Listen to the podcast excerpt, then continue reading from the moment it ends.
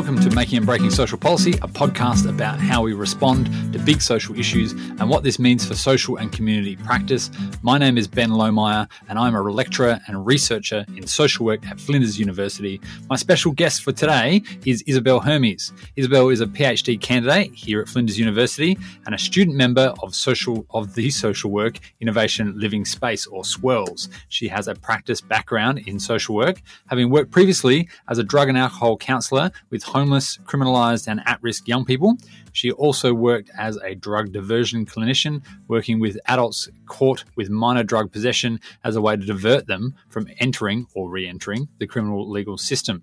Her PhD focuses on the engagement of parents with support services uh, and with their child protection services when they are at risk of or experience child removal. Specifically, she is interested in the context and processes that support parents to engage with supports in a way that is self determined. She's also been teaching in the social work program in topics that focus on understanding addictions. Isabel is joining me today uh, to talk about the Australian drug policy and its impacts on users seeking help. So we recognise that Flinders Social Work operates primarily on the traditional lands and waters of Kaurna peoples, and we pay respect to elders past, present, and emerging. We acknowledge their sovereignty was never ceded and their continued responsibility to care for country. Isabel, Thank you so much for joining me today for a chat about Australian drug policy and its impacts on users seeking help. To get us started, tell us a little bit about your practice background, your research that you're doing now in your PhD, and your teaching, which is where this conversation kind of started. Yeah, cool. Thanks for having me. Um, so, my practice background is in social work, um, and I guess I work predominantly as a drug and alcohol counsellor. Um, so, I work doing one on one work predominantly with young people, um, age 12 to 25, but I also um, worked as a drug diversion um, clinician with adults. so, for people who had been caught using substances and who were sent to diversionary um, kind of brief intervention services rather than the court system. Um, my research, so I've come back um, and I'm doing a PhD um, and I'm looking at um, the engagement of parents with services and with child protection when they're at risk of having their children removed. Wow. And my teaching. um, so I'm tutoring in a, a few topics, but um, the one I guess very relevant for today um, is a topic called understanding addiction. So um, thinking about um, addiction from I guess a, a, personal kind of practice level, but then also um, the different way that we respond from policy levels as well. Fantastic. So I can see how your practice experience really feeds into that teaching and that topic. Um, this this uh, idea for this conversation came out of because we were in the same tutorial room and you're in the, the room after me. So it's yeah. like, hang on a second, what do, you, what do you teach at this time? Let's have a chat about that, which is really cool. But you just told me before we started that you're doing a PhD and a master's at the same time. Is that right? I am, yes. That seems madness. yeah, so um, I am doing a PhD in social psychology, and I'm doing a master's in psychology um, as a, yeah as a combined program. So. Um, learning about clinical practice, doing some placements, and then doing research alongside it as well. Um, Incredible. It, yeah, so, it's a it's a lot, but it seems cool to be able to um, do practice and research kind of at the same time. Yeah, yeah definitely. That's a really nice, uh, yeah, nexus, isn't? The practice and research coming together and forming each other. I'm sure you learn something in one place that informs the other and back and forth. Yeah. Yeah. That's amazing. When you when you're teaching a topic like understanding addictions, what are you hoping students ultimately walk away from a topic like that mm. with? You know, these are often masters social work students, so they're kind of going into practice or they have some experience as well. They're coming with a little bit of that. What are you? What's not the big takeaway that you hope for? I guess with the topic of addiction, um, I feel like there's a lot of myths, um, a lot of stigmas, a lot of judgments. So, kind of trying to dispel them. Um, you know, I think that um, we've learnt a lot from, you know, media representations, um, the way that we kind of think about the issue of addiction. Um, and so, I guess my I guess what I what I want to want students to take away from that is a bit more of a critical lens, um, and to be able to kind of dissect that a little bit more. So, um, yeah, to I guess um, try and see past the stigma, um, so that hopefully when um, we're in social work settings or other settings and working with people who experience addiction, um, that we're coming from a less judgmental, more understanding kind of um, position. Absolutely makes sense. And I really love that emphasis for the focus or, or, way that we do analysis in my social policy topic, because we look at things like, you know, what are the dominant discourses around this social issue uh, and how do they create the problem or you know make us think about the problem in a, particular way so things like stigma and you know, a lot of negative assumptions they're not only just present in media, but also often in policy as well. And so we can kind of see those and think about perhaps how else we could be, you know, tackling a problem. So we wanted to talk a little bit about one of the policies in Australia around drugs. And so there is a national drug strategy in Australia. The the time frame for it was it was created in 2017. It's going through to 2026. So oh, know, what are we, a little over halfway through that. Um, it's described as a 10 year framework that aims to reduce and prevent the harmful effects of alcohol, drugs, uh, sorry, alcohol, tobacco, and other drugs.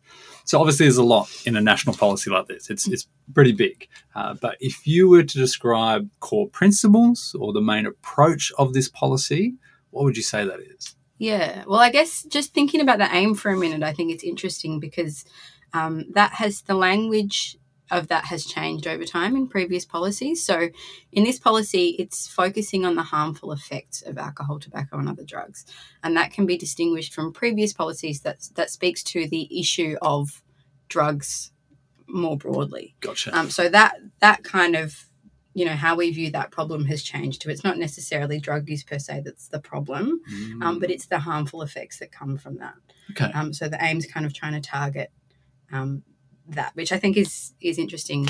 Um, you know, from the get go, when we think about kind of the aim. Yeah. Um, and and and so I guess um, in this policy document, there's there's a focus on three pillars um, of an overall approach of harm reduction. So there's one pillar of demand reduction, um, one pillar of supply reduction, and one pillar of um, harm reduction. So when we're thinking about demand reduction, that's that's kind of anything that is going to reduce the demand or the use of, of alcohol and other drugs.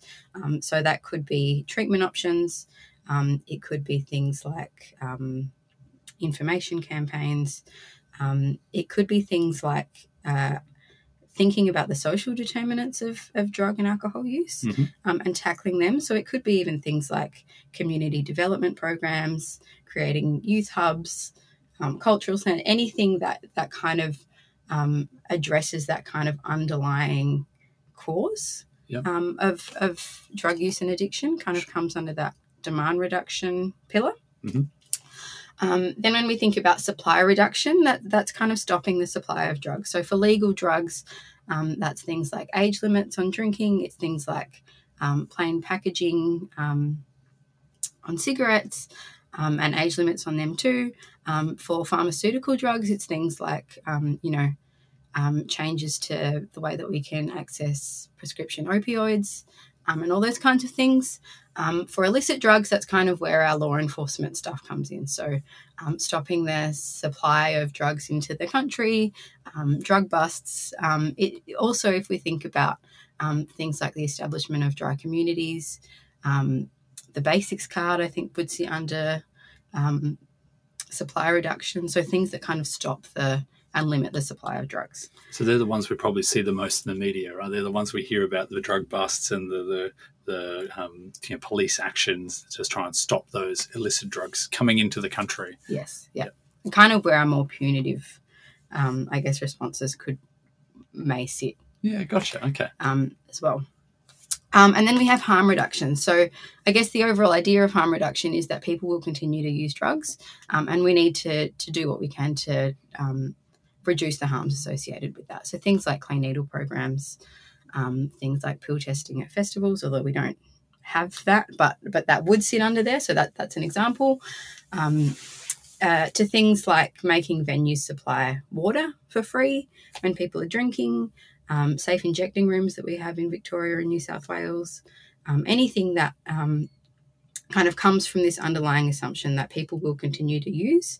Um, and we're trying to do what we can to stop the harms associated with that rather than stop the use itself, Mm. kind of sits under harm reduction. Yeah, okay. I mean, that sounds like a fairly well rounded kind of approach. You know, you've got three different parts to it the demand, the supply, and then the, the harm component of it. Um, it the thing I'm noticing though that's kind of not present there is some of the stuff that you were talking about as a key takeaway from the topic you were teaching. There's no conversation there necessarily about stigma or you know, challenging some of our assumptions around drugs. Is that fair to say, or is that somewhere else in the policy? Um, it's probably yeah, it's probably fair to say. I mean, I mean, some of that stuff could sit within. Um, I guess harm reduction services do do a fair bit in terms of trying to reduce stigma. Um, but I think that what what can happen is when we see, um, uh, you know, kind of information campaigns um, that that you know we think well will provide information to the public around the harms of drug use um, as a way to kind of reduce demand, um, we can kind of see that that can sometimes backfire and create a lot of stigma. So, um, certain kind of marketing campaigns for certain drugs, um, yeah, I think in the way that they're kind of put together or marketed can increase stigma. Um, but I mean, I haven't looked through the whole document, but I don't think that there's that, that there's a big focus on stigma reduction. No. Yeah, no Yeah. worries. No, that makes sense. Uh, but you know, those it's interesting when you were describing, you were talking about, say, harm reduction having an assumption that people will continue to use. So there are there are assumptions in the way that this uh, policy approaches the problem of drug use or the social issue of, of drug use. Mhm. Are there other ways to think about it? Can you help us see the assumptions in this one by giving us a different contrasting way of, of thinking about this social issue?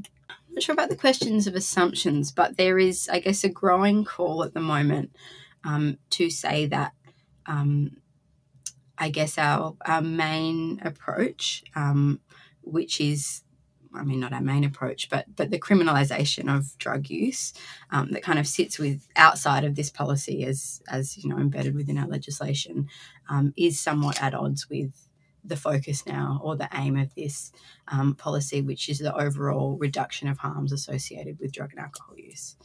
Um, so uh, I guess you know when we think about some of those policies that sit within that supply reduction pillar, um, that they are perhaps somewhat at odds with harm reduction, um, in the sense that perhaps they do they can.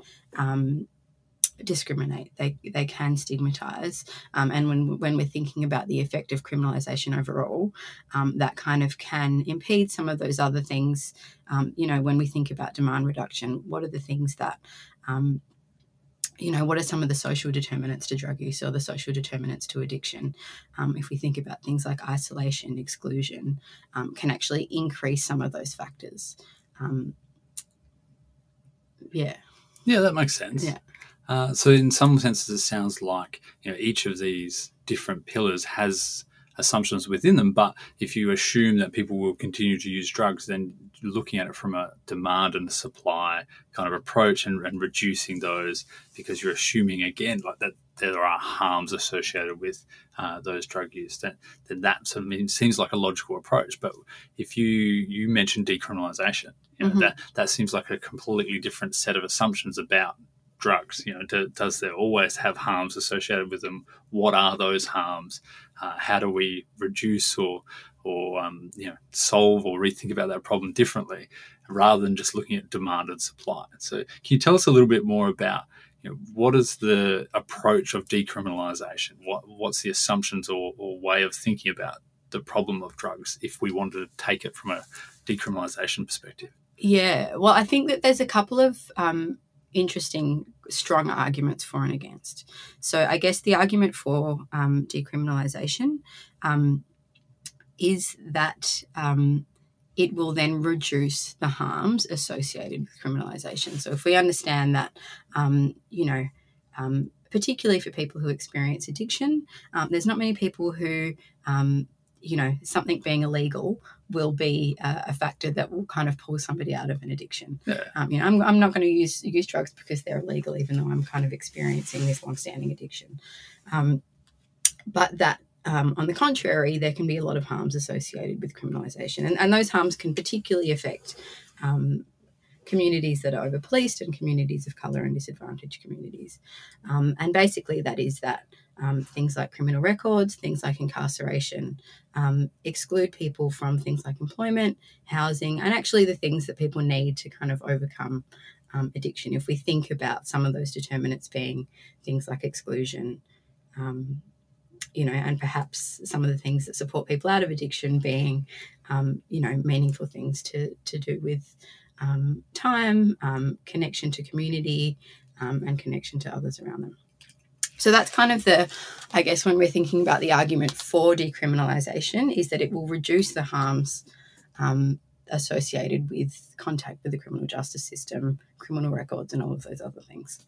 Gotcha. Um, and I guess that most of that argument um, doesn't just argue for decriminalisation, um, but it also argues for taking the resources spent on law enforcement and investing them into treatment options. Gotcha. Um, and we've seen that happen in countries. So Portugal um, decriminalised drug use quite a while ago, um, invested a lot of money in treatment options, um, and access to treatment increased, um, and drug use didn't. So, so that's the argument for. Um, the argument against, I think, is more of a moral argument, and it's basically this argument that if we decriminalise drugs, we will send a message that using drugs is okay. Um, and we can't do that. We need to have this zero tolerance approach. Um, we need to, well, I, I, guess we need to send a message that this isn't okay. And if we decriminalise something, then we're saying that it's okay. We're saying that we'll tolerate this behaviour um, and that will lead to more drug use. Gotcha. Yeah, yeah, Okay. So part of the assumption in that um, criminalisation argument, you know, to to keep it criminalised, is that that is a deterrent, right? That it deters people from from uh, using it. But your original point was saying, well, actually, for somebody who's addicted, that's not a big deterrent. It's mm-hmm. not actually something that will prevent them from from using. So in that case, that argument seems to fall down a bit, or at least shows the different ways of thinking about this as a problem and what's going to support. The other part I was found really interesting that you're saying is yeah the the the, the outcome of criminalizing is that there's a whole bunch of impacts which make it harder for somebody to to seek help and support. So part of the impact, and in my topic, when we were talking about uh, the impact of uh, policy problem representations, we talk about the lived effects of that problem representation. And it sounds like a lived effect of the criminalisation of drugs is that people find it harder to seek support because there's a whole bunch of consequences for them kind of down the line. Mm-hmm. So that's that's really interesting. So there's this other way of we've got this current model which is still focused, or at least part of the the, the process is a criminalisation um, uh, of drugs. And then you, as a result of that, we have this demand reduction, supply reduction kind of approach and, and some acknowledgement of, of the harms as well. And you're suggesting there's another way of thinking about it, which is looking at decriminalisation. But there was something else you were saying uh, before we started talking as well about these kind of stages to decriminalisation. Because when when you hear decriminalisation, it sounds like it's just going to be a free for all. You know, everyone can do whatever they want. But you're saying actually there's a few stages to it, and it's important, I think, to understand how that works a little bit. Yeah. So um, when we're talking about decriminalisation, that that's distinct from legalising something. Um, so there are things that are decriminalised um, that perhaps you might get a fine for. Um, you know, if I ride around on my bicycle without a helmet um, or without lights, you know, I can be stopped and I can get a fine for that.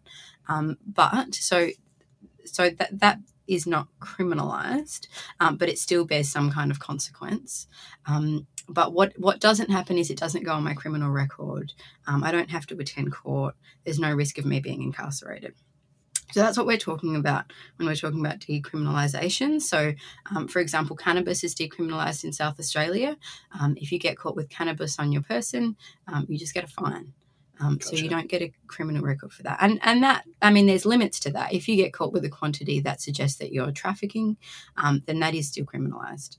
Um, if you're growing and supplying, that is still criminalised. So the calls for decriminalisation kind of don't take away that aspect of it. Gotcha. Okay. but but so that's decriminalisation. So, um, and then there's legalization, which means that something something becomes legal. So, um, you know, alcohol is legal. Um, we have regulatory systems that monitor the the sale of um, alcohol, um, and so that's kind of the next step. And some people argue for that um, in terms of illicit drugs as well. But I think probably the you know what we're seeing in terms of inquiries into this now and kind of peak bodies is calls for decriminalisation rather than legalisation. Gotcha. Okay, so we've got decriminalisation where there's still a consequence, uh, but uh, there's not the ongoing legal uh, record of that. Then mm-hmm. there's uh, legalization, and then you started talking about regulation as well. And there are some places around the world. Um, so I think Canada at the moment is there's regulation happening of some drugs like marijuana, etc. as well. And yep. So what's the argument for that? Why would we start regulating these drugs? Um, I guess uh, the argument for that is more control over the substance. Um, I think is one of the strong arguments for that. Um, so that then we can really start to, and once you start to regulate something, then then you can think about, um, you know, the way that we market it and putting kind of rules and guidelines around that. So if you think about the way that we market, um, sorry, we regulate alcohol. Um, you know, there are certain, or or tobacco even. You know, we can say, well, um, yes, this is it, it's legal, but we have to have, um, you know, you can't. We have to have packages that kind of speak to the harms. It has to be behind a screen so that um, people can't see it. Um, so, so I guess it gives more control over the way that that substance is managed.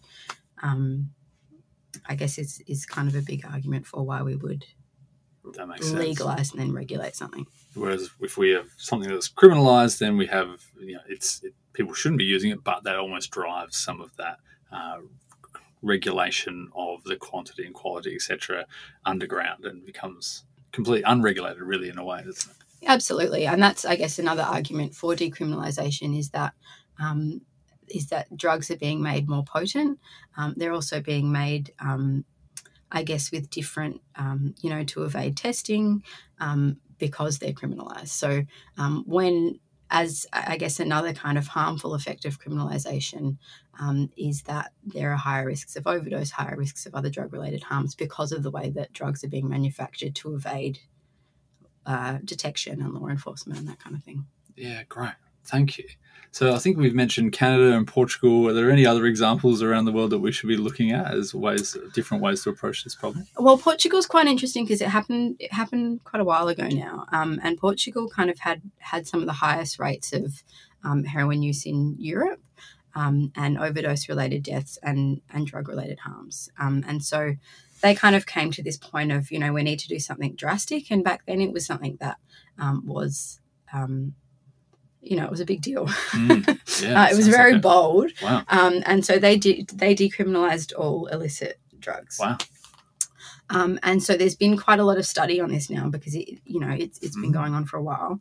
Um, and what they did find um, is that that I guess importantly, what Portugal did as well is that they took all of the money that they spent on law enforcement and they put it into treatment. So they had programs um, for example, where the government would pay part of the wage for people who were experiencing addiction wow. to get back into employment. Wow. So it was done alongside, um, you know, investment in other, um, you know, treatment treatment options. Mm. Um, but but there's no there's no big calls really to go back um, yeah, because okay. what they've seen is that um, drug related harm, so um, rates of overdoses, rates of HIV and other bloodborne infections have gone down dramatically. Wow. Um, treatment has gone up, so so people's engagement in treatment has gone up, um, and rates of drug use has have maintained pretty stable.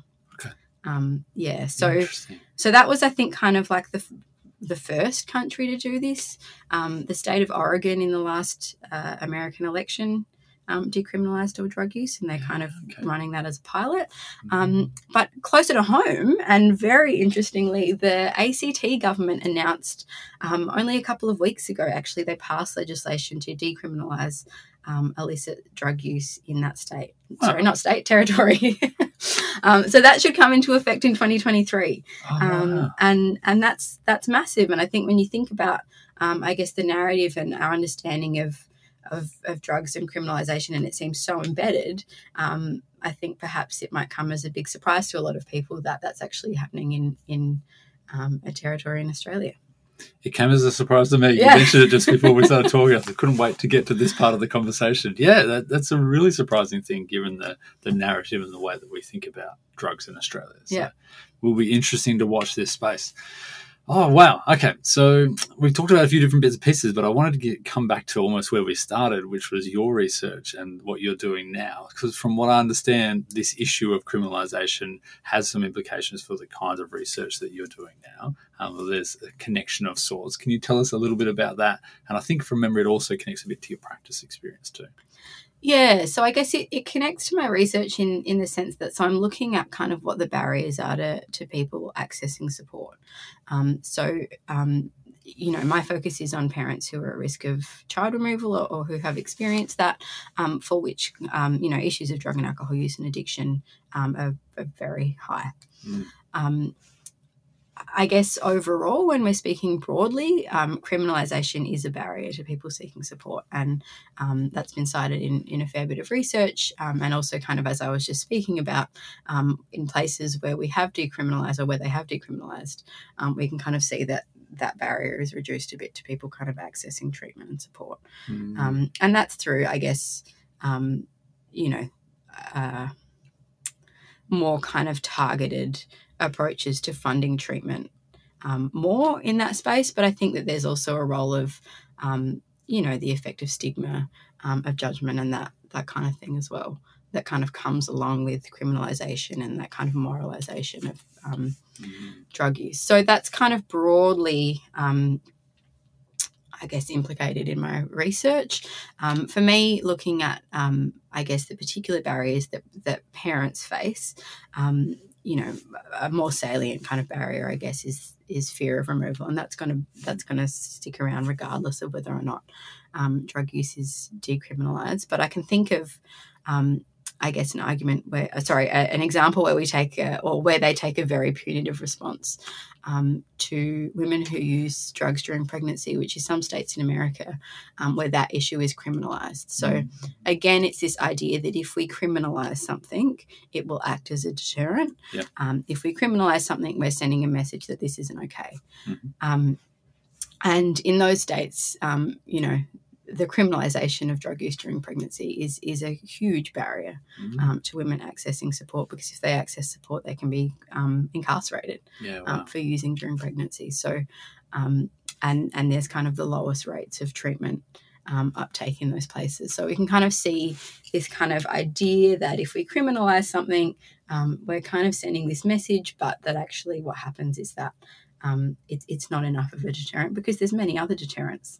Um, you know, the, the main one being that um, for the majority of, of parents who use drugs, um, perhaps you know they don't want to be in that predicament. They want the best for their children, um, and we can understand addiction as something that is quite challenging to kind of overcome.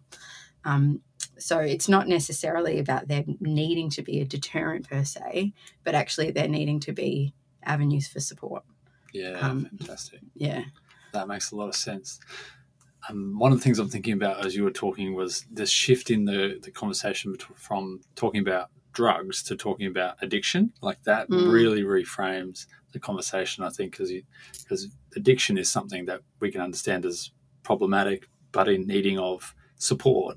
Yeah. Whereas drugs has all this stigma and all the things that we've talked about that go along with uh, that that make it sound immediately harmful in a way that probably prevents us from thinking about uh, offering people support. And that, that's a really interesting shift, I think. One of the things that this uh, podcast I mean, is called Making and Breaking um, Social Policy is inviting us to think about the way that policy has that relationship with practice.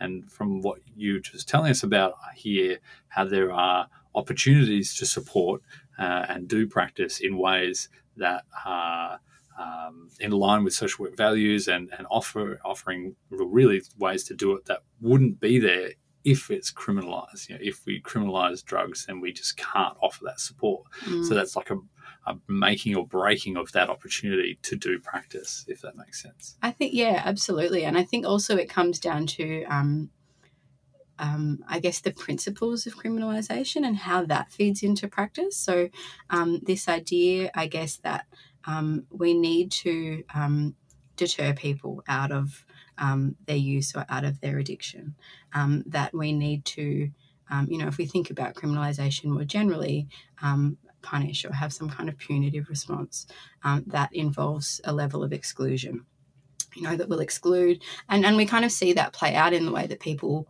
respond to people, you know, people in their lives and loved ones who experience addiction. You know, this mm-hmm. kind of mm. notion that, um, you know, people need to hit rock bottom. We need to just cut them out um, until they overcome, um, you know, and, and that's kind of, I think, adopting the, um, I guess, the principles of criminalisation in that way and, and kind of taking that into perhaps our practice or into our everyday lives.